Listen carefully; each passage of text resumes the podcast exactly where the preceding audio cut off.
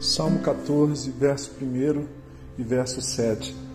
Diz o tolo em seu coração: Deus não existe.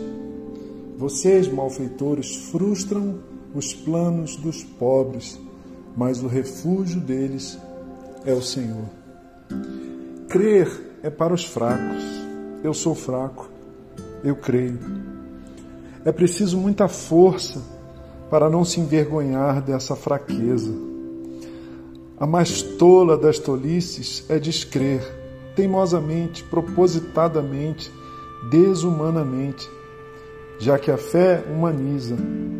Somente seres humanos podem crer. Aos que dizem gargalhando irracionalidade essa coisa de fé, eu respondo.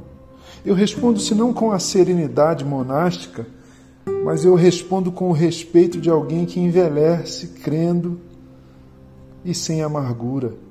A fé não pode ser explicada racionalmente, mas não se trata de algo irracional. Só seres racionais podem crer em Deus.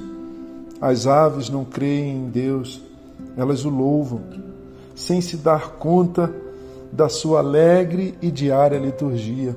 Os rios não podem crer em Deus, apenas verdejam suas margens, encantadoras cachoeiras, e desagam realizados no coração do mar.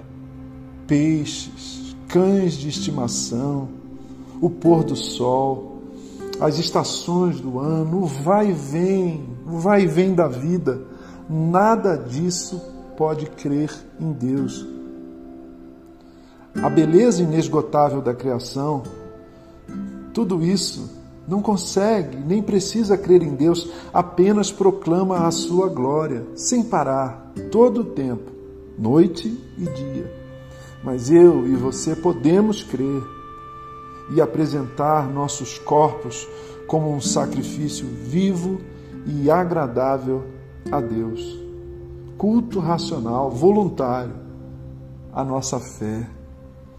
Crer é mesmo para os fracos, os seres humanos que sabem que um dia morrerão.